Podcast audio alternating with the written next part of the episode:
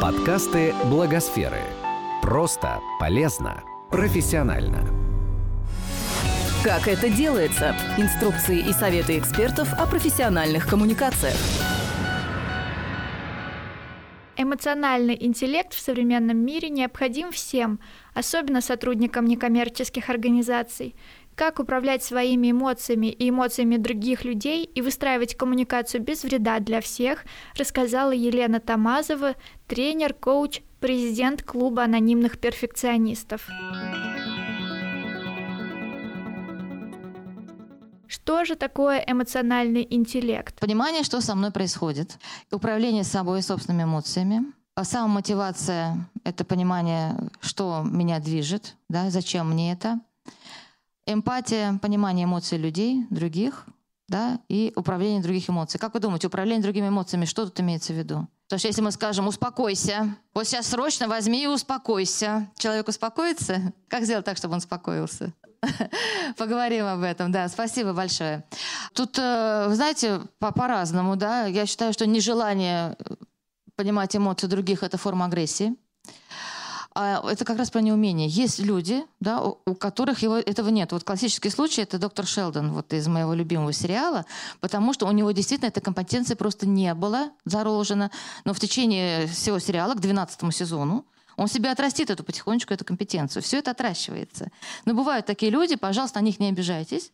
Просто если они захотят, они могут себе это отрастить, если не захотят, не отрастят. Но люди разные, да, надо воспринимать их такими, какие они есть. Для того, чтобы сохранять свои внутренние ресурсы, важно выстраивать экологичные отношения. Давайте тогда про экологические отношения поговорим. Как вы думаете, вот вы, особенно люди, которые работаете в социальной сфере, что для вас экологичные отношения? Ну, экологичные, это, наверное, для... когда двое... общающихся, двое, трое, десять, чувствуют, во-первых, себя комфортно, во-вторых, они понимают отдачу, которая есть в этом общении, и нету вот этого, знаете, как паразитарного, наверное, такого общения, когда от тебя только берут, а ты только отдаешь. Спасибо, спасибо. Когда вот win-win, все выиграли, и довольны, угу. И комфортно, и позитивчик. Спасибо большое, спасибо. Еще какие соображения? Я говорю, вы все знаете, чем буду рассказывать, может быть, умение слушать и слышать. Когда люди не боятся выражать свою точку зрения и понимают, что никто их не будет бить, ругать за то, что они сказали. А это как мы назовем? Поддерживающая среда, да, безопасная, да? Можно я напишу безопасная, да, безопасная среда? среда? Безопасная среда, спасибо. И поддерживающая, можно я напишу? Я добавлю к вин-вин. Да, ага, сейчас запишу доверие. Поддерживающая среда. Доверие, спасибо. Так. Два слова к вин-вин. Я окей, ты окей. Ага, спасибо большое. Окей, угу, спасибо. Наверное, еще уважение. Спасибо. И к себе, и к человеку, с которым общаешься. Спасибо большое. Я бы еще добавила, знаете, вот экологическое отношение, это еще субъектно-субъектное, извините за умное слово, сейчас объясню, что это такое. Субъектно-субъектные отношения — это на самом деле отношения на равных. Хорошо, давайте тогда с негативом разберемся, да, признаки неэкологичных отношений. Почему я все время э, обращаю на это внимание? Потому что неэкологичные отношения вытягивают из вас ресурсы. Неэкологичные отношения. Слева одно с минусом. Это все, что слева, то с минусом, да?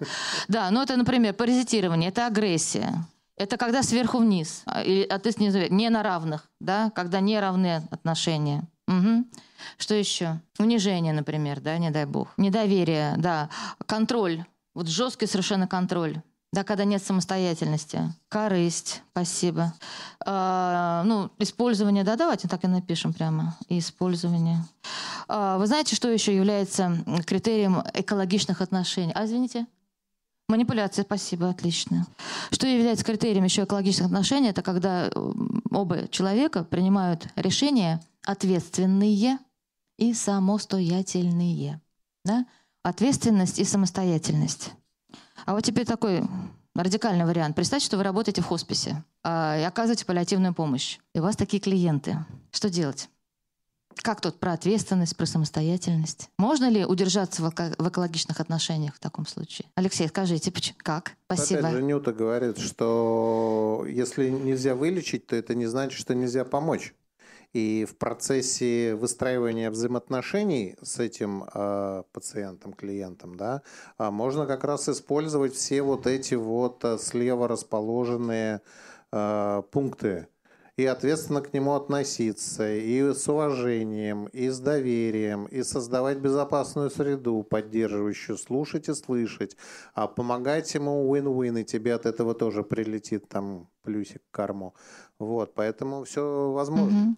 Спасибо большое. Есть еще мнение? Мотивация какая у кого? То есть у работающих, да, угу. в, в хосписах, угу. наверное, мотивация какая-то вот еще, если... Очень да, высокая да, мотивация, да? Мотивация. Угу. Спасибо большое. А, ну, вы знаете, я вот брала интервью в свое время у сотрудника вот это как раз хосписа, где у Нюты, и она говорит, что... Очень важная она вещь, так и говорила, что э, человеку, да, очень важно сохранить достоинство в любой ситуации. Да? Достоинство и уважение. И когда тебе нужно поменять пеленку, ты спрашиваешь разрешение, а можно поменять пеленку? И тогда он ответственно и самостоятельно дает разрешение поменять пеленку. И это он управляет ситуацией. Да? У человека есть, ощу... ну не ощущение, а реально, да? Хотя бы вот этим вот кусочком своей жизни он может ответственно и самостоятельно принять решение. Даже по поводу этого.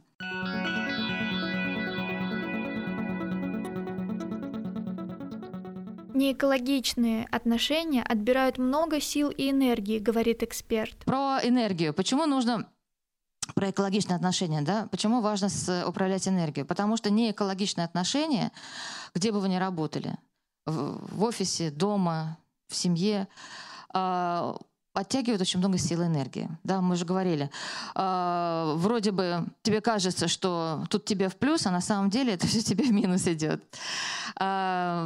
Энергия очень нужна для того, чтобы как раз доводить все дела до конца, для того, чтобы быть готовым к новым свершениям. Я тут уже, конечно, написала вам про, пожила... про пожирателей энергии. Как... Вы согласны с вот этим списком? Что у нас оттягивает энергию? Страх. Да? Естественно, что если в отношениях есть страх, отношения не экологичные. Будь то семья, или друзья, или работа. Перфекционизм, понятно, почему оттягивает энергию, потому что очень много сил тратится не туда. Хаос. Кто-то пытался организовать хаос? И как?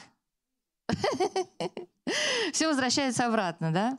Но это перфекционисты очень любят хаос организовывать. Это, например, навести порядок в детской комнате. Да, ровно на пять минут. Хорошо. Неопределенность.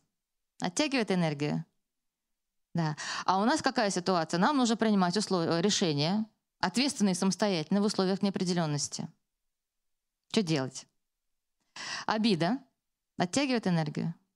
Угу. При том, что на самом деле ваш обидчик наверняка забыл о вас. Да, мы эту обиду на себе носим, носим, иногда годами эту обиду носим. И на самом деле кому хуже делаем? Долги, ипотечные кредиты. Я как человек, отдавший ипотеку, прекрасно знаю, как это все давит на мозг, да, и как это влияет на принятие решения, кстати. Очень здорово, да. Болезнь. Ну, понятно, что болезнь пожирает энергию, э, гнев, э, нытики и жалобщики, которые вокруг вас. А вот, внимание, вопрос. Да? Если мы работаем с вами в помогающей профессии, то очень часто же к нам приходят как раз люди, нытики и жалобщики, у которых позиция такая, что я такой бедный, несчастный, а давайте вы меня все спасете. Причем именно так. Приходит с, там, с позиции «а спасите меня». Что делать? Поберно взрослый-взрослый. Вы думаете, он согласится на такие отношения? Он своего ребенка включит? Да, там же ребенок рулит. Да, он ребенка своего внутреннего включит, и до свидания, никаких взрослых разговоров. Что же делать? Это самая, на самом деле, серьезная большая ловушка, да, самая такая коварная ловушка, в которую попадают э, работники вот, вот этой вот сферы. Ну и плюс это ловушка, в которую попадаем мы сами в отношении там, с друзьями, с близкими, с коллегами. Угу. Что делать? Угу, спасибо. Елена предлагает не включаться эмоционально, не вовлекаться. Спасибо. Сейчас очень хорошее, и очень много об этом говорят, ну, для тех, кто интересуется, как вообще жить в этом мире, и кто я, и что я, принять позицию наблюдателя. Угу, спасибо большое. Это, на самом деле, профессиональная коммуникация. Вы, умничка Юля, вы сразу предлагаете нам. Выходим в профессиональную сферу, да, выходим в профессиональную коммуникацию. Этому надо научиться, спасибо. С родными и близкими это не работает, сразу говорю, на себе использую миллион раз. Да?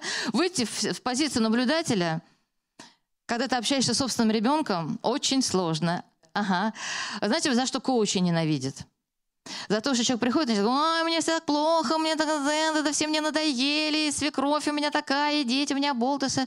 А коуч спрашивает: а что собираешься делать с этим? Да, его тихо все ненавидят за это. Хорошо.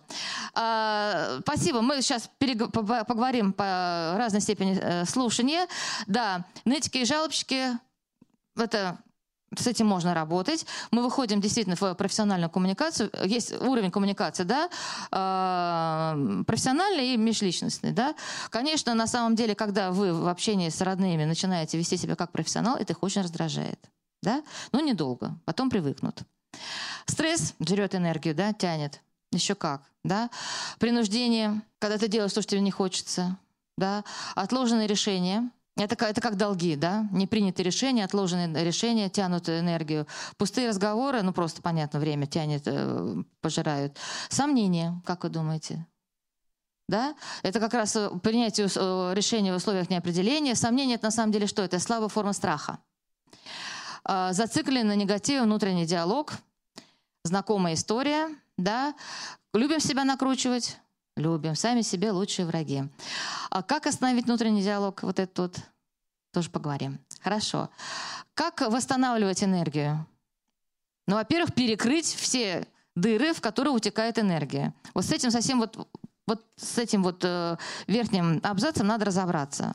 Один за другим, постепенно, не надо хвататься за все сразу, постепенно разбираться с одним пунктом за другим. Перекрыть, да, утечки. Восстанавливаем энергию с помощью любви. Да? Волшебная штука. Любовь делает чудеса. Экстраверка превращает в интроверта и наоборот.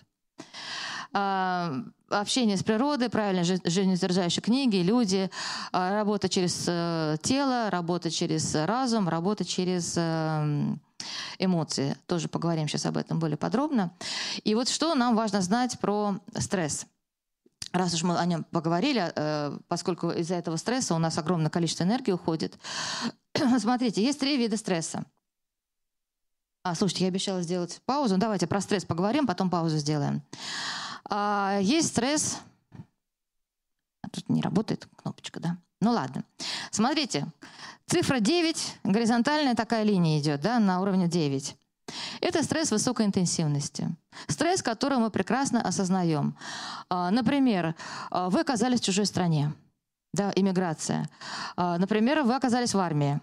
Вы оказались в непривычной среде. Ну, не дай бог, кто-то в семье заболел. Да? Стресс высокого уровня интенсивности пожирает энергию, но мы его осознаем. Есть стресс, вот когда, видите, там всплеск вверх, а потом вниз. Это так называемый управляемый стресс, это выброс адреналина. Это часто бывает, как, когда неприятная ситуация какая-то произошла резко. Ну, например, не знаю, не дай бог, поцарапали машину там соседа. Да, в моем случае, например, еду, еду я в поезде, в метро, вдруг он встал между, между станциями, свет выключили, все. Вот. Для меня это вот такой вот уровень стресса, вот там на двадцать уже, да. Да. Ну, это, например, уровень стресса, который бывает у людей, которые занимаются экстремальными видами спорта. Залез на вышку, спрыгнул, все зашкалило, и все хорошо. Но это управляемый стресс. Зачем люди лезут на... в самолет, чтобы спрыгнуть с парашютом? Именно за тем, что это управляемый стресс, они знают, что он кончится. А после этого выброса адреналина у них пойдут гормоны счастья, гормоны удовольствия, и вот за этими гормонами удовольствия человек лезет на вышку. Но самый коварный стресс – это где-то на уровне двоечки-троечки, видите, тоже линия такая горизонтальная. Длительный, но самое коварное в том, что он незаметный. Мы его часто не замечаем, не отслеживаем. Это может быть там что угодно, не знаю, там нелюбимая работа, не знаю, недовольство собой, не знаю, там что-то еще, что раздражает. Это не гвоздь в ботинке, понимаете? Это то, что подтачивает ресурсы исподволь. И именно из-за этого стресса бывают всякие соматические заболевания. Бывает так, что на ровном месте спылил человека, чуть с ней. Тянул, тянул на себе всю работу, да? Тянул, тянула целый год, а потом раз спылила и ушла вдруг. Да? Че это вдруг? Вот для вас это че это вдруг? А для человека тоже часто бывает че это вдруг? Потому что он не осознает этот уровень стресса. Знаете, у меня тут недавно ситуация была. Ко мне подошла девушка и говорит: ой, вы знаете, я прослушала ваш подкаст про стресс и решила уйти с работы. Я так думаю, так, нормальное кино. Я такая сразу про ответственность, про самостоятельность. Думаю, боже мой. Я говорю: нет, нет, нет, нет, вы не волнуйтесь. Она говорит: я давно... понимала, что что-то не так, но не могла дать себе отчет, в чем, что именно не так. Она говорит, я бы все равно ушла. Она говорит, но когда вы мне сказали про вот этот э, низкий уровень стресса, который мы не замечаем, я его заметила. И она сказала, что меня, я поняла, насколько меня все достало. И я, говорит, я ушла. Вот, смотрите, вот эти уровни стресса надо иметь в виду. Обязательно проведите инвентаризацию того, что у вас в жизни происходит, если вот этот вот низкий уровень стресса, да, а, и что с ним делать? Решайте тоже сами. Да, пожалуйста, не уходите с работы сразу. Про экологичность — это о том, а, как же, также, что если вы принимаете какое-то решение, дайте ему отлежаться сорок восемь часов, чтобы быть уверенным, что это решение не эмоциональное. А как справляться с уровнем стресса, который высокий, вот такой вот свечечкой? Раз, зашкалил и вперед. Угу. Спасибо большое. Да, будем говорить об этом. Это управляемый стресс, вполне. Стресс высокой уровня интенсивности, он управляем или нет? Но тоже управляемый. На самом деле организм вырабатывает методы сопротивления, когда мы его осознаем. Чем опасен вот этот стресс на низком уровне? Тем, что организм не вырабатывает методы сопротивления этому стрессу, да, и позволяет ему подтачивать нашу энергию. Чтобы управлять стрессом, необходима осознанность. Когда есть, знаете, такая совершенно замечательная тройка вопросов, что сейчас происходит, зачем мне это, что хорошего в том, что сейчас происходит, и как использовать во благо. Например, вот как мы уже говорили, да, нельзя жить совсем без стресса. Вдруг случилось что-то неприятное, да? Или вдруг я понимаю, что у меня эмоции зашкаливают. И очень часто бывает так, вот как вот, вот задавали вопрос, да, а вот все зашкаливает, зашкаливает, зашкаливает. Что делать? Во-первых, три глубоких вздоха и выдоха, да, а во-вторых, вот эти три волшебных вопроса, которые мне очень помогают. Например, э, вот, вот мой самый ужасный кошмар, да, метро застряло, я себе задаю вопрос, что сейчас происходит? Я тебе отвечаю, метро застряло. Я говорю, хорошо. Зачем мне это? Это имеется в виду, зачем мне такая вот реакция на то, что сейчас происходит? Зачем мне это? А я говорю, я не знаю. Я вообще не понимаю, зачем мне это. Начинаю ворчать, что это дурацкое метро, да никак в жизни больше в это метро не поеду, да я лучше буду два часа по пробкам таскаться и так далее, и так далее. Но пока я это делаю, у меня потихонечку адреналин. Что делать? Угу. А дальше совершенно волшебный вопрос. Что хорошего в том сейчас происходит? Я говорю себе, головой об стенку не бьюсь. Думаю, уже хорошо. Задыхаться не начала. Тоже неплохо. Вот, и как использовать во благо? И тут я уже совсем дохожу до ручки, говорю, поспать, что ли, пока мы тут застряли. И у меня потихонечку, пока я веду себе вот этот внутренний монолог, да, у меня потихонечку адреналин снижается, так, глядишь, и поезд поехал.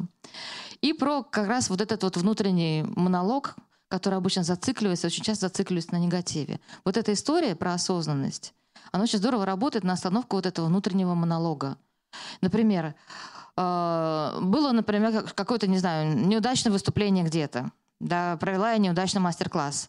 И я начинаю, вот-вот, надо было вот так сделать, надо было вот это сказать, надо было вот туда сходить, надо было вот этот слайд показать, и так далее, и так далее. Потом я себя торможу и говорю, а зачем мне это? Я говорю, как зачем? Разбор полетов. Все профессионалы занимаются разбором полетов. Я говорю, ну хорошо. А дальше что делать? Что хорошего в этом? Ну, я теперь знаю, что вот этот слайд показывать не надо было, и вообще нужно было лучше подготовиться. Отлично. Как использовать во благо? Ну, теперь я уже знаю, как у меня делать э, слайды и так далее, как мне проводить презентации и так далее. Работает. Вот, знаете, это волшебные вещи работают. Называется осознанность. Тонкость осознанности в том, осознанность подразумевает, что надо быть честным с собой. Многие люди живут, не приходя в сознание, именно потому, что избегают осознанности, потому что если ты честен с собой, то придется отвечать на откровенно на многие вопросы, которые ты сам себе пытаешься не задавать. Прекрасно, Алексей. На самом деле, знаете, что вы делаете? Вы делаете связку «наблюдаю, понимаю, действую». Я наблюдаю, что я думаю, что-то не то, да, пошел негатив. Я сначала наблюдаю, да? Потом я понимаю, что это негатив, да, действую, решение. А потом принял решение, действую, умничка, наблюдаю, понимаю, действую. Это как раз та связка, которая работает на осознанность. Спасибо, Алексей. Потому что у человека в природе заложен какой механизм? Бей, беги, замри. Я, например, в ситуации на работе, вы общаетесь с начальником, бить как-то не очень, да? Бежать тоже вроде как некуда, да? Замирать, но очень не хочется, да? Что делать? Ну, это как раз та самая история, когда мы э, выходим в позицию наблюдателя, да, и включаем профессиональную коммуникацию, потому что на работе вот основной э, принцип, да, э, профилактики эмоционального выгорания. На работе мы работаем, на работе мы профессионалы. И на работе мы имеем полное право включать именно профессиональную коммуникацию. Наши любимые домашние как раз будут протестовать, если включите профессиональную коммуникацию. Им не нужен коуч, им не нужен психолог, им нужна мама, им нужна жена, да? Им нужен человек, которому можно даже поплакаться и поныть. Да, любимой подруге тоже, ей нафиг не нужен этот коуч. Ей нужна подружка, которой можно поныть, потому что я считаю, что э, терапевтическое действие нытья в терапевтических дозах никто не отменял. Вот как управлять стрессом? Э, тело, разум, эмоции. Три метода. Заходить можно с чего угодно, но дело в том, что когда мы в стрессе, и у нас адреналин зашкаливает, зашкаливает, мозг выключается. Через мозг действовать очень сложно. Эмоции у нас там зашкаливают, с эмоциями тоже работать бесполезно. Остается нам только тело. Поэтому э, есть долгосрочные э, методы управления стрессом, есть краткосрочные, срочные, экстренные меры управления стрессом. Э, самые распространенные экстренные меры управления стрессом через тело какая? Дыхание, конечно. Тело в тене, тело это в беги, бей, бей, беги, да? Но, к сожалению, например, если меня зажали в метро, в давке, я не могу не бежать, не бить и так далее. Дыхание, оно всегда у нас в распоряжении. Как быстро снять напряжение, кроме дыхания? Расслабить все мышцы тела. Знаете, как еще обычно делают спортсмены очень часто? Они сначала все напрягают, сильно-сильно-сильно напрягают каждую мышцу тела, потом раз расслабляют. Точно так же можно там незаметно для себя там, напрячь все-все-все-все-все-все-все мышцы тела, потом раз расслабить. Например, вам нужно выйти на сцену, что-то перед кем-то выступить, что-то спеть, танцевать, вы очень напряжены. Схватитесь в каком-нибудь предмет, так, чтобы у вас прям костяшки побелели, и отдайте свое напряжение этому предмету. Потом отпустите. Есть много способов. Есть способ просто, знаете, постоять, тело расслабить, руками помахать. Как делают обычно дамы или дети. Вот так вот. Когда расслаблены кисти, да, постепенно расслабляется тело. Вот. У меня любимый способ называется лицо идиота. Но лучше это делать там в уединении. Это когда вы расслабляете мышцы лица настолько, чтобы у вас слюна из, из уголка рта начала вот течь. Вот. При этом смеяться нельзя. Вот.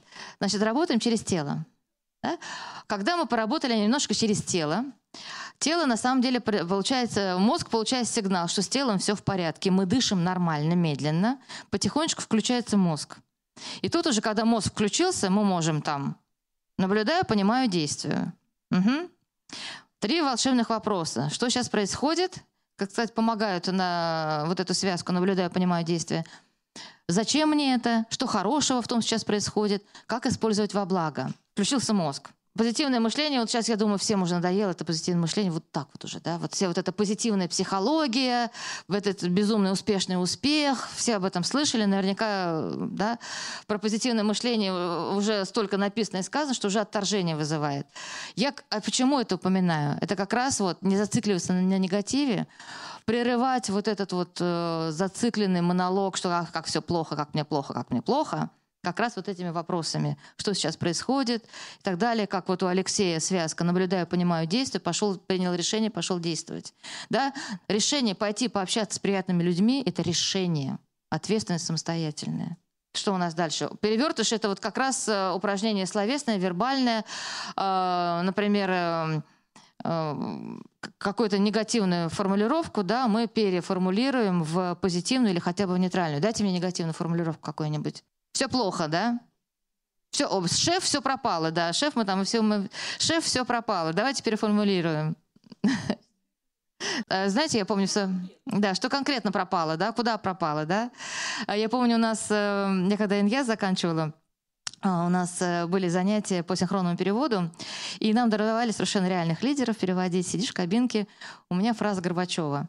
У нас в стране ситуация, но мы с Николаем Ивановичем нормально. Вот. И когда говорят, что шеф, все пропало, и так далее, и так далее, я сразу вспоминаю эту фразу. Она для меня просто золотая. Я говорю, у нас в стране ситуация, но мы с Николаем Ивановичем нормально. Хорошо, дайте мне еще одну негативную э, фразу какую-нибудь. Денег нету. Отлично. Но вы держитесь. Спасибо. Юмор очень здорово помогает как раз в этих аффирмациях. Да? Э, денег нет. Сколько именно денег нет? Да? На что, на что денег нет? Какое количество денег нужно? Угу.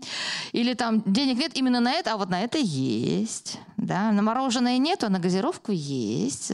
Так, изящная. Да, денег нет на мороженое, зато фигура будет изящная. Кстати, волшебное слово «зато». Спасибо вам огромное. Можно я его напишу? Совершенно волшебное слово. Обязательно его используйте. И поисковое поведение. Что такое? Вот самый классический пример запуска поискового поведения – это поиск туалета. Да?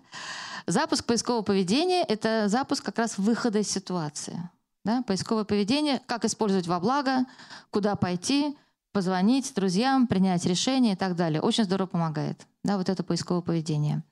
Ну, а когда мы уже поработали с телом, у нас включился мозг, мы поработали с мозгом, ну, тогда уже можно с эмоциями поработать. Да? С эмоциями это как раз дать нашему внутреннему ребенку положительные эмоции, побаловать его, порадовать. Для того, чтобы управлять эмоциями, хорошо работает медитация. Всем уже надоело это слово наверняка, да? Но однако это работает, честное слово. Визуализация, представить себя в приятном месте, с приятными людьми, в красивой атмосфере, на природе и так далее. Общение с друзьями, любимыми, да, с красотой, с природой. Для эмоционального благополучия также важна конгруентность. Что еще очень важно для внутреннего нашего эмоционального благополучия, это как раз вот эта конгруентность.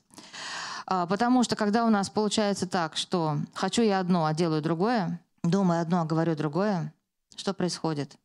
Да, разбалансировка, разрыв мозга. Вот в таком состоянии, да, распятости, очень трудно вообще принимать решения, очень трудно куда-то двигаться. Мало того, что происходят оговорки по Фрейду.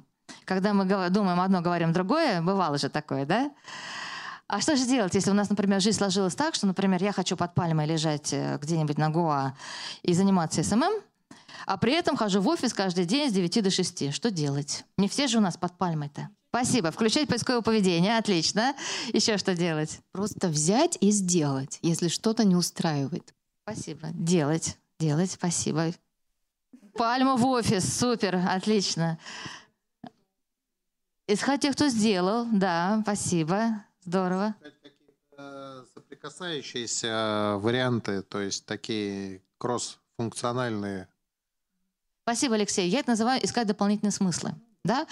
Для, дополнительный смысл для того, чтобы какие-то стрелочки хоть куда-то в одну сторону направить. Например, да, хочу лежать на, под пальмой, но при этом хожу каждый день в офис, но я при этом отращиваю себе дополнительные компетенции. Я вот сейчас научусь э, там, писать тексты, буду заниматься копирайтингом, постепенно отращу себе навык работы с соцсетями, пойду на курсы эс эм эм-щика, подготовлю себе запасной аэродром и через год уеду под пальмы. Да? Какие-то дополнительные смыслы. Вот я сейчас, например, не знаю, хочу жить в Испании, живу при этом в Москве, делаю то-то, то-то. Какие у меня могут быть дополнительные смыслы, которые помогут мне стрелочку хотя бы куда-нибудь там повернуть? Учить испанский язык, конечно, что-то еще, какие-то навыки отращивать дополнительные, да? А что делать, если говорю одно, а думаю другое? Зачем я так делаю? Ответьте себе на этот вопрос. Почему у меня вот это такой раздрай, да? Почему я говорю одно, а делаю другое? Ну, например, ну, у вас начальник деспот. Да, ему там что-то говорить бесполезно. Думаю я одно, а делаю совсем другое. А говорю другое. Это будет внутренним конфликтом, да, который будет вас мучить. Вот этот внутренний конфликт — это как раз та же самая история, когда стресс на низком уровне, да? Мы очень часто не, от, не отслеживаем этот внутренний конфликт, но он нам очень мешает. У меня нет ответа, друзья мои. Но помните, что... Какая самая сильная стрелка вот на этом рисунке? Хочу, конечно. Вот когда вы поймете, что вы на самом деле хотите, хочу, тогда все стрелки выстроятся куда надо. Тогда все будет понятно, и дополнительные смыслы появятся, и, и прочее. Эмоциональный интеллект помогает в невербальной коммуникации. Так, невербальная коммуникация, друзья, вы все знаете. Вы вот у нас были с вами упражнения в самом начале. У нас не было слов, да, текстов не было, но вы все считали. Просто систематизируем. А невербальная коммуникация зачем нужна? Для того, чтобы повторить то, что сказал. Да? Противоречия бывают, да? Говоришь одно, а, например, мимика выражает совсем другое, тело выражает совсем другое. Да? Замещение, да, говорим одно, а тело говорит совсем другое. Дополнение, например, ты молодец, еще по плечу похлопают, да, дополнили нашу коммуникацию. И акцентирование, там плохо видно, да, последний пункт акцентирование, это когда усилить нужно свою коммуникацию. Например, ребенок говорит, хочу мороженое, ногой топнул. Ну, на этом не будем останавливаться. Типы. Понятно, да? Позы тела, осанки, мимика, личное пространство. В каждой стране, в каждой культуре свое личное пространство, да? В какой-то культуре даже допустимо прикасаться к человеку, в какой-то культуре вообще надо дистанцию держать подальше. Паралингвистические средства, понятно. Голос, тон, тембр, акцент, высота, интонация, понятно все. Уровень энергии. Тоже паралингвистическая коммуникация, она считывается всегда. Да? Может быть, незаметно для вас самих, но всегда считывается. Как вы думаете, кто вот невербальную коммуникацию считывает на два? На быстро. Дети, конечно. Потому что дети очень внимательно за нами следят. Да? У них еще нет вот этой зашоренности. Они видят намного больше. А еще кто? Животные, конечно. Животные вот энергетику считывают тоже моментально. Угу. Ну и внешний вид. Да, понятно. С этим все. Хорошо. Вот про слушание. Про слушание — это как раз тоже про профессиональную и непрофессиональную коммуникацию, да, и личную коммуникацию имеется в виду. Я, честно скажу, я подслушала вот историю про разные уровни слушания на одном из мастер-классов про фасилитации. Что-то не поняла, что-то не запомнила, поэтому придумала свое, присвоила это себе, считаю, что это все мое, да, что я это придумала про разные уровни слушания. Первый уровень слушания — это игнорирование. Как вы думаете, когда его надо применять? Надо ли вообще его применять? Да, в каких случаях? Когда тебя пытаются, вот то, что мы говорили, э, навязать свое мнение, либо, знаете, как м- уничтожить эту информацию, эта информация действительно разрушающая. Спасибо. Тебе. В случае агрессии, агрессия, да? да? В случае агрессии. Спасибо большое, да. Э, встать в сторонку. Я обычно так, так говорю, знаете. Опять же, работает тело, невербальная коммуникация. Бочком немножко встал и мысленно так вот... Представляешь себе, как это все мысленно мимо тебя летит. Да? Игнорирование хорошо, когда у нас огромное количество информации на нас валится, и нам оно совсем не нужно. Да? Игнорирование хорошо, когда у нас идет э, манипуляционная коммуникация против нас. Угу. Я обычно в таких случаях рекомендую такой очень хороший способ. У меня там в книжке тоже, кстати, написано это. Э, мысленно, кроме того, что встали бочком, представьте себе, что на вас белый халат, шапочка такая белая тоже, фонендоскоп висит на шее. И говорите, продолжайте, больной. Продолжайте. Главное не смеяться в этот момент. Как вы думаете, всегда ли уместно игнорирование? В каких-то случаях игнорирование может быть формой агрессии. Да? Например, если вы общаетесь... Ну, я сейчас про профессиональную среду, да, может быть, личную среду. Если вы общаетесь с ребенком, игнорирование сработает? Нет, конечно, для ребенка, да, это, конечно, он сразу считает, это форма агрессии для ребенка, когда игнорируются его нужды, потому что когда ребенок вам, от вас что-то хочет, особенно когда маленький ребенок, у него нет капризов, у него есть потребности, да, он, он реагирует чем? Страхом. Вот эта истерика, это на самом деле выражение страха, он игнорирует, реагирует страхом, вот ни в коем случае, да. С обезличенным э, собеседником, да, с потоком информации, когда вы умеете делать с манипуляцией, с агрессией, игнорирование работает. Да? В профессиональной среде, в помогающей профессии можем использовать игнорирование. Это считывается на два, и это не профессиональная коммуникация в вашем случае. Да? Формальное слушание. Как с этим быть? Ну, это когда говоришь, ага, угу, да, по телефону обычно, да-да-да, ой, как интересно. Как вы думаете, что с этим будет делать? Но это тоже э, имеет право на существование, потому что огромное количество информации на нас валится. И на самом деле часто бывает так, что человеку важно выговориться. Ему даже не важно, слушаете вы его или нет. Да, он сам себе радиоточка. С таксистами хорошо работает. Знаете? И ему главное выговориться. Да? И вы уже будете считаться отличным собеседником. Да, да, да, да. То есть это формальное слушание. В принципе, у нас приличия соблюдены, все нормально, вы не подключаетесь, уши подставили, то же самое, мимо ушей это все летит. Да, да, ага, конечно. Но опять же, будьте готовы, что вас могут поднять, поймать на том, что, а что я здесь сказал? Да? С детьми работает? Нет. Дети считывают это на два, с детьми это не работает. Да? Так.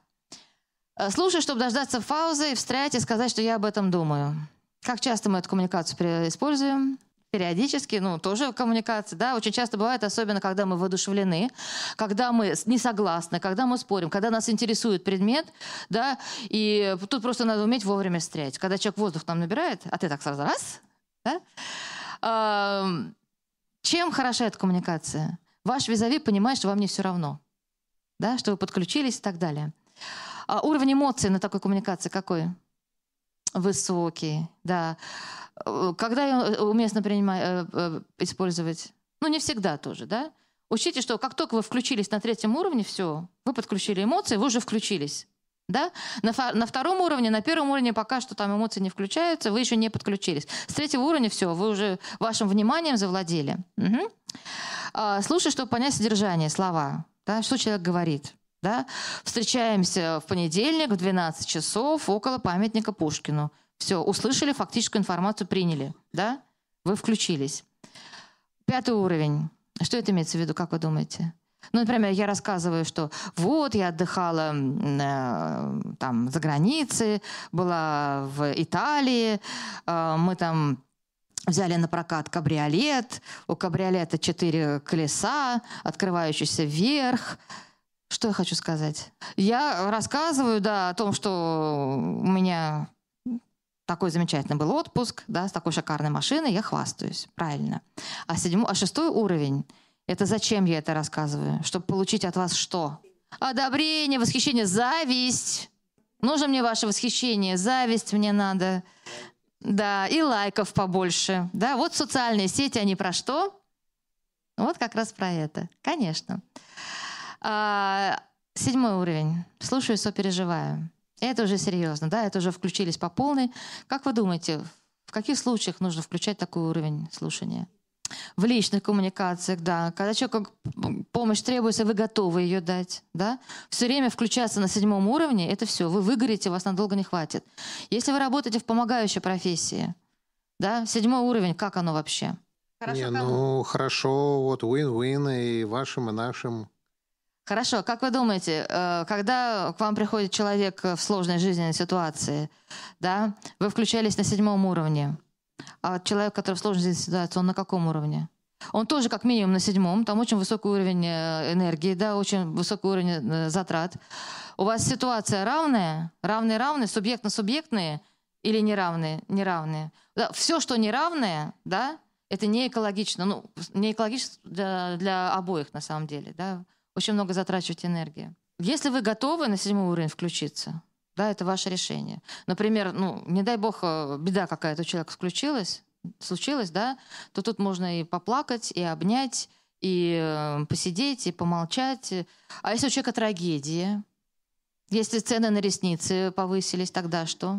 Тогда вы же решаете, какой уровень вы, внимания вы включаете. На самом деле, вот это не просто уровни слушания, да, это уровни внимания, разные уровни внимания, которые вы включаете. А вот восьмой уровень, да, это слушаю не я. Это когда, это уже совсем профессиональный уровень, да, это уровень коучинга, я считаю. Это когда ты убираешь свою личность куда подальше, и ты даешь человеку побыть по большому счету самим собой. Да. Ты создал условия, вопросы понакидал. И человек, это как раз тот случай, когда происходят все эти инсайты, когда нужно вообще в сторонку отойти и дать человеку поработать. Вот. Это совсем уже профессиональный уровень слушания, ему надо учиться. Из-за чего может возникнуть эмоциональное выгорание и как его преодолеть? Ловушки. Плохо видно? Но мы с вами уже проговорили, да, про ловушки, в эмоци... почему случается эмоциональное выгорание. Перфекционизм, с этим все ясно. У меня там книжка про профилактику перфекционизма есть, кому будет интересно. Сверхзадача. Как много людей сгорели на сверхзадаче. Сдать проект во что бы то ни стало. Построить коммунизм к двухтысячному году. Построить БАМ. На самом деле вот эта вот безумная сверхзадача очень часто оправдывается очень много растраты энергии. Да? Когда цель оправдывает средства. Я не знаю, согласна ли с тем, что цель оправдывает средства. Когда она правда и средства? Это вопрос философский. Да? Тут каждый принимает свое решение. Стартапы. На уровне стартапов очень часто как раз это очень похоже на сверхзадачу, когда люди готовы рвать, когда люди готовы поднажать для того, чтобы вы вывести компанию там, на какой-то уровень. Потом, по идее, должна идти стабилизация, там, в стартап, потом стабилизация, да, когда выстраиваются процессы и компания выходит на какой-то стабильный уровень, а потом опять надо будет или поднапрячься, чтобы сделать рывок, или пойти вниз. Так, неумение управлять временем и собой. Uh, управление временем — это тоже компетенция. На самом деле управлять временем нельзя, можно управлять только собой. У меня есть отдельный мастер-класс по этому, про это.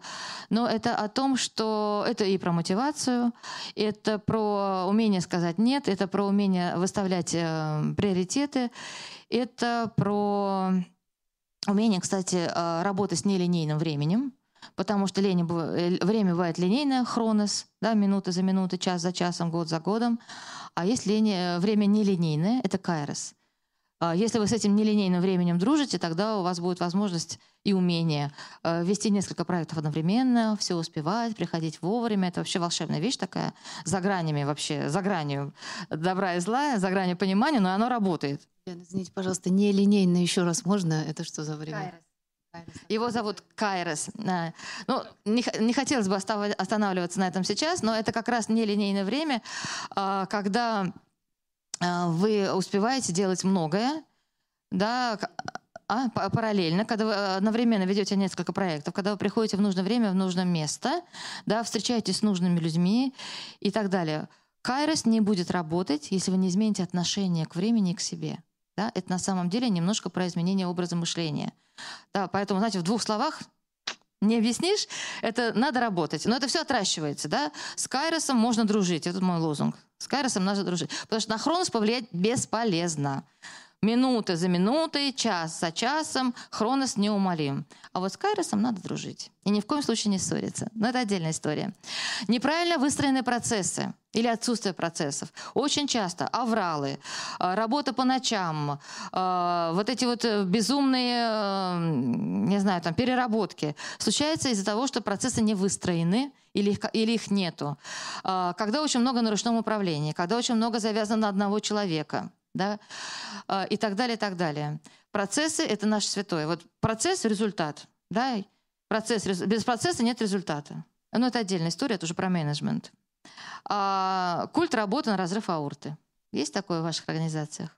Это, кстати, очень часто бывает с некоммерческими организациями, потому что настолько высокая цель, настолько благородная цель, настолько люди мотивированы, да, что они не замечают, что они сами горят, их команды горят.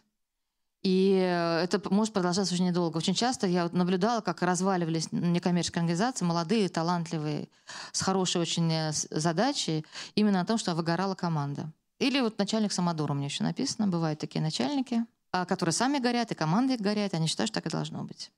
Вот. Но это просто-напросто... С этим начальником надо работать. Начальнику надо к профессионалу. Да? Посылайте, если что, разберемся. Совершенно верно, спасибо вам большое. Не пойдет, пока не окажется на больничной койке. Да, обычно они приходят как раз и после инфарктов. Да, вы абсолютно правы. И установка на успешный успех — это на самом деле навязанные кем-то сверху установки, цели, задачи. Когда это не ваша цель, не ваша задача, э, тоже очень хорошо, замечательно совершенно ведет к перегоранию. Ну, признаки на уровне организации наверняка наблюдали. Апатия, когда горянет всем огнем уже, все, всем можно плевать на все. Цинизм, да, когда шуточки такие появляются из области черного юмора. Снижение продуктивности, ну это очевидно. Да? Ошибки, и бывает и саботаж в организации. А на личном уровне, знаете наверняка, усталость, проблемы со сном, питанием, проблемы со здоровьем, психосоматика вылезает. Угу. А снижение концентрации внимания, из-за чего бывают ошибки тоже. Забывчивость. Да, часто бывает удрученное состояние из-за того, что забыл, думаешь, боже, что такая идиот, как можно компьютер дома забыть? Как можно компьютер дома забыть? Чувство тревоги, из-за него нарушение сна и так далее. Ну, гнев, раздражительность, из-за этого тоже нарушение сна, питания и так далее. Все взаимосвязано.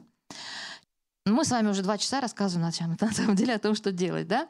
Включать осознанность. Наблюдаю, понимаю, действую, да, включать уровни, вот это вот понимание уровней моей собственной включенности в проблему, в задачу.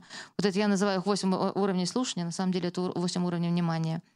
Разобраться со стрессами, на каком уровне у меня стресс, что это происходит, ну и принимать решения, опять же. Профилактикой заниматься. Да?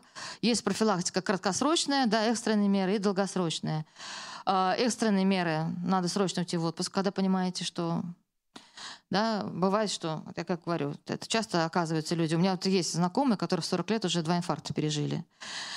Э, сменить сферу деятельности, да, смежную сферу деятельности, отрастить дополнительную компетенцию, пойти поучиться. Ну и работа с профессионалом обязательно. Чтобы не выгореть и добиться результата, необходимо вести вовлекающую коммуникацию. Нужно уметь договариваться, а это значит уметь использовать вовлекающую коммуникацию. О чем это? Ну, давайте быстренько накидайте мне типичные ошибки в общении. Какие бывают? Мы уже все знаем, я уверена, что вы все мне скажете. Агрессия, гнев, злость, но это все к агрессии. Неуважение, спасибо. Давление тоже к агрессии отходит. Манипуляции, контроль, невнимательность, да? Недоверие. Типичная ошибка еще фокус на себе, когда сам себе радиоточка. Да, для второго человека очень удачно, удачно, удобно, включает второй уровень внимания и, ну, некомпетентность. Да? Некомпетенция вызывает больше всего споров. Да? Какое расстояние от Земли до Луны? Точно не знаем, но спорим. Хорошо. Работаем над ошибками как? Невнимательность чем компенсируем? Фокусом на собеседника. Все очень просто. Фокус на себе чем компенсируем? Знали, да? Фокус на интересы собеседника. Сейчас поговорим об этом. Агрессия, фокус на общих интересах и целях. И некомпетентность компенсируется изучением темы подготовки. Это я тоже все пришлю, не переживайте, можете не писать.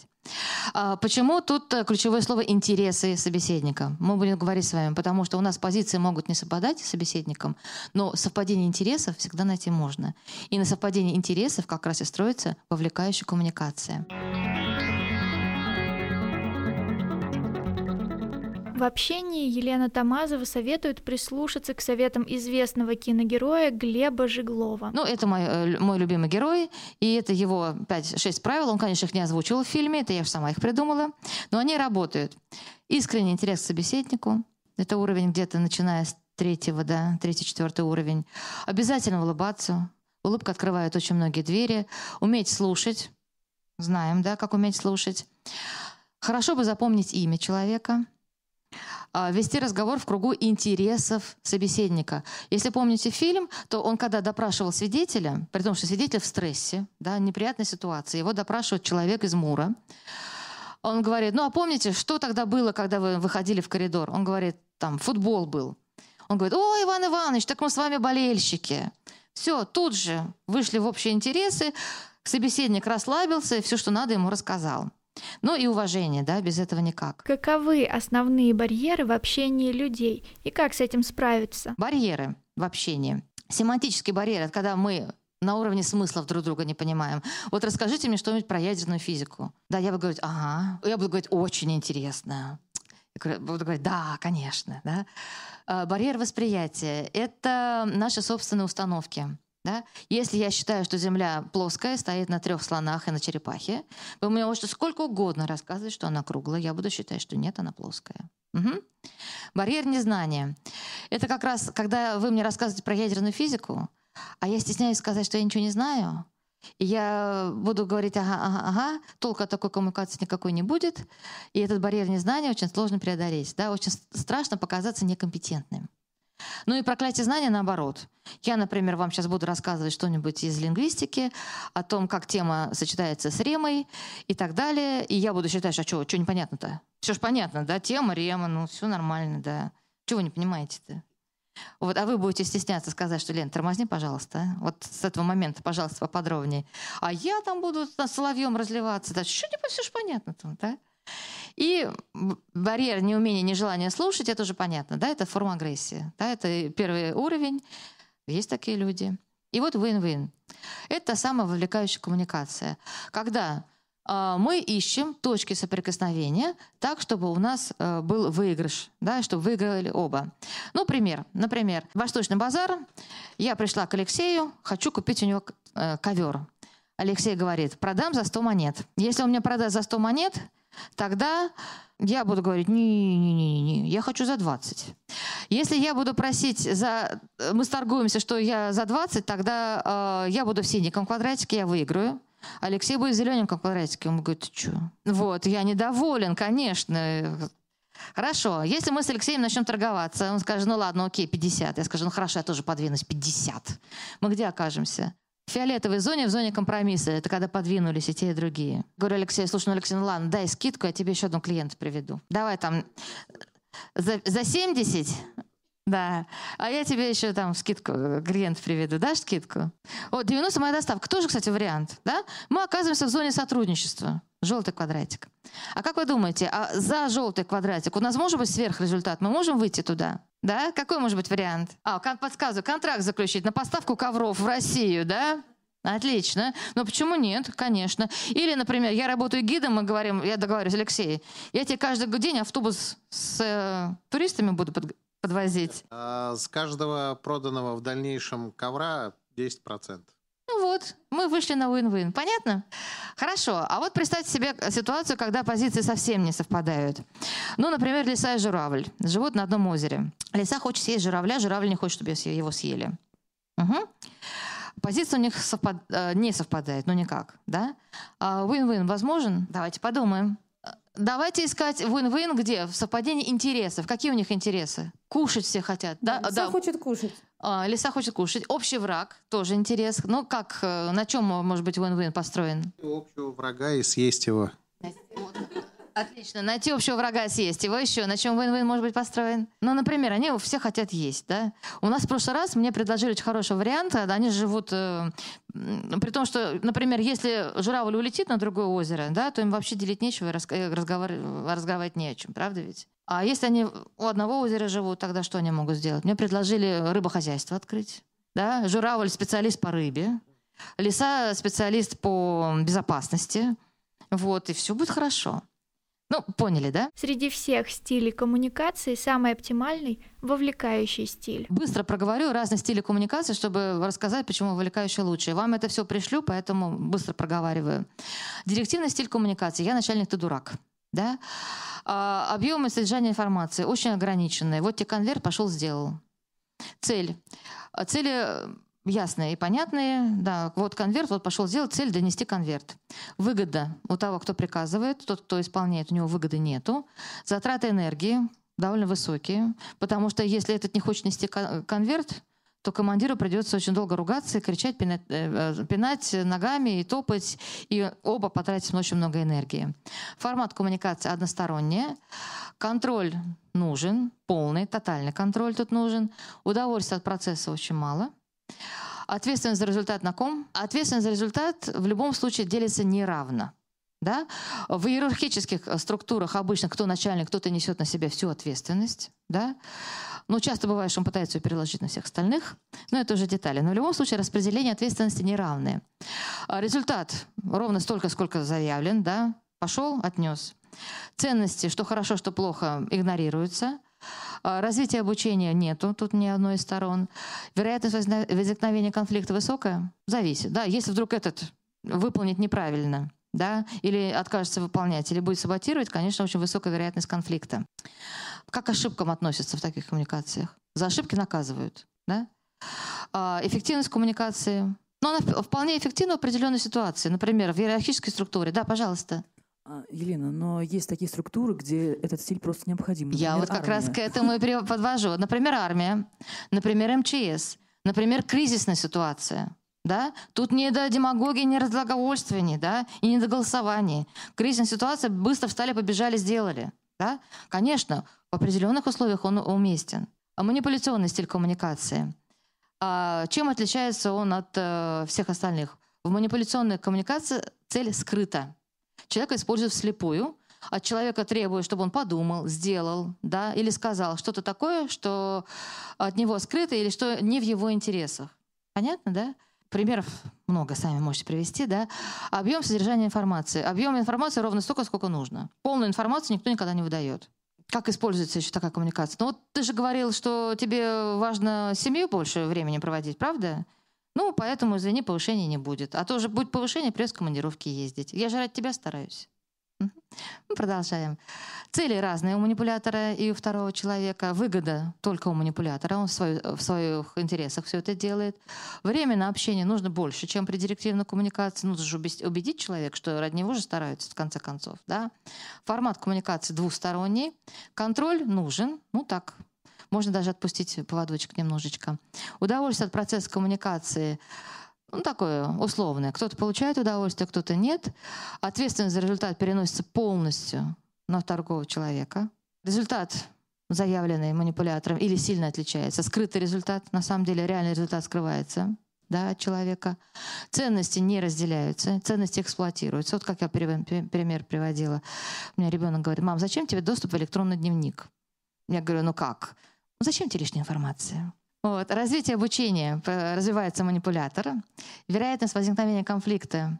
Ну, в принципе, все очень полюбовно, правда ведь? И вроде как мы пытаемся избежать конфликта, но ровно до тех пор, пока манипуляцию не раскусит. Да? Эффективность низкая. Если мы возьмем затраты, усилия и результат, да, эффективность довольно низкая. Ну и вовлекающая коммуникация — это как раз коммуникация на равных. Да, это когда мы говорили с вами про экологичную коммуникацию, это тоже субъектно-субъектная коммуникация. Объем и содержание информации полностью. Да? Цели. Цели ясные, общие, разделяемые. Мы понимаем, что мы делаем все вместе. Выгода. Выгода тоже общая. Да, это вообще на самом деле командная работа. Затраты энергии, тут нет затрат энергии, тут, по идее, идет взаимное обогащение, поддержка, тут э, умножается энергия. Формат коммуникации двусторонний обязательно. Контроль после коммуникации не нужен, потому что что тут контролировать, есть полное доверие. Удовольствие тоже получают оба. Ответственность за результат. Но тут пятьдесят на пятьдесят, я бы сказала сто на сто. Потому что на самом деле оба несут полную ответственность за результат. Если в директивной коммуникации э, там может быть такое, что: слушай, я быстро бежал, а дверь была закрыта, а то, что постучать надо было, мне не сказали, то тут у нас вовлекающая коммуникация, мы просто понимаем, что мы делаем, какой результат мы добиваемся, и мы оба несем за него ответственность. Результат, возможно, сверхрезультат, однозначно, э, потому что человек не только побежит, в дверь постучит, да, но еще придет и пообщается, и заказ получит, не только конверт, конверт отнесет. Ценности совпадают. Развитие обучения, да, однозначно, растут оба. Вероятность возникновения конфликта, как вы думаете? Конфликт, на самом деле, тут, по идее, должен быть продуктивный. Это, когда он не переходит на личности, это не конфликт даже, а поиск оптимального решения. Как к ошибкам в такой коммуникации относятся? Если в директивной коммуникации наказывают за ошибки, манипуляционные ищут виноватого, то в данном случае вообще возможна ошибка. Тут по-хорошему, то даже понятие ошибки не возникает, потому что ошибки нет, есть поиск решения. Да? Чем я люблю вот это Agile, Scrum и прочие истории? Там другое отношение к ошибкам, там нет ошибок, там поиск, там тестирование. Тестирование, и мы улучшаем тот продукт, который мы имеем. Там ошибка — это информация, не более того. Информация к размышлению, да, информация к действию. Но эффективность коммуникации, я считаю, что это наиболее эффективная коммуникация. Вовлекающая коммуникация для людей, помогающих профессии, вот, особенно в людей, работающих в социальной сфере, это как раз и есть та самая профессиональная коммуникация, которой надо владеть. Елена Тамазова советует регулярно упражняться в управлении стрессом, распознавании собственных и чужих эмоций. Все это помогает развить эмоциональный интеллект. Иметь в голове всегда разные уровни коммуникации, иметь в голове э, три вида стресса, отслеживать его, иметь в голове обязательно связку «наблюдаю», «понимаю», «действую». Все это отращивается. Да? Я тоже человек эмоциональный, я тоже человек, живой человек. Просто, знаете, с годами, если раньше из-за чего-то я могла переживать неделю, сейчас я из-за этого переживаю два часа. Все отращивается, все, все абсолютно достижимо. Значит, связка «наблюдаю, понимаю, действую». Три волшебных вопроса. Что происходит, что хорошего происходит и как использовать во благо. Да? И умение включать вот эту позицию профессионального наблюдателя. Дома не надо вот этим вот заниматься, бесполезно совершенно. С родными, с близкими не работает вообще ничего этого. Да? И им и не надо. Им нужно, чтобы вы были живым человеком, чтобы вы подключались, чтобы вы выражали эмоции и так далее. На работе, пожалуйста. Очень удобно тем, у кого есть форма рабочая. Да? Надел рабочую форму, белый халатик. У вас всегда есть белый халатик, помните? Если что, вы всегда можете надеть мысленно белый халатик и сказать: продолжайте, больной, очень интересно. Отделять рабочее от домашнего, профессиональную коммуникацию от личной коммуникации, и это будет вашим э, таким способом профилактики. Но и обязательно заниматься профилактикой. Не прибегать к экстренным мерам, перезагрузке, э, сме, сферы, смене сферы деятельности, не дай бог там увольнением или чего-то, а заниматься профилактикой, следить за телом, следить за душой, да, следить за разумом. А кто-то ведущий, ведомый, ведущие, ведомые. А у всех по-разному. Да? У кого-то сильнее разум, у кого-то сильнее эмоции. Им тоже надо доверять, эмоциям нашим, потому что эмоции не врут. Да? Эмоции считывают, вернее, эмоциональная реакция организма. Это значит, что они считали информацию, которую мозг еще не отследил. У кого-то тело. Все, спасибо вам большое. Спасибо.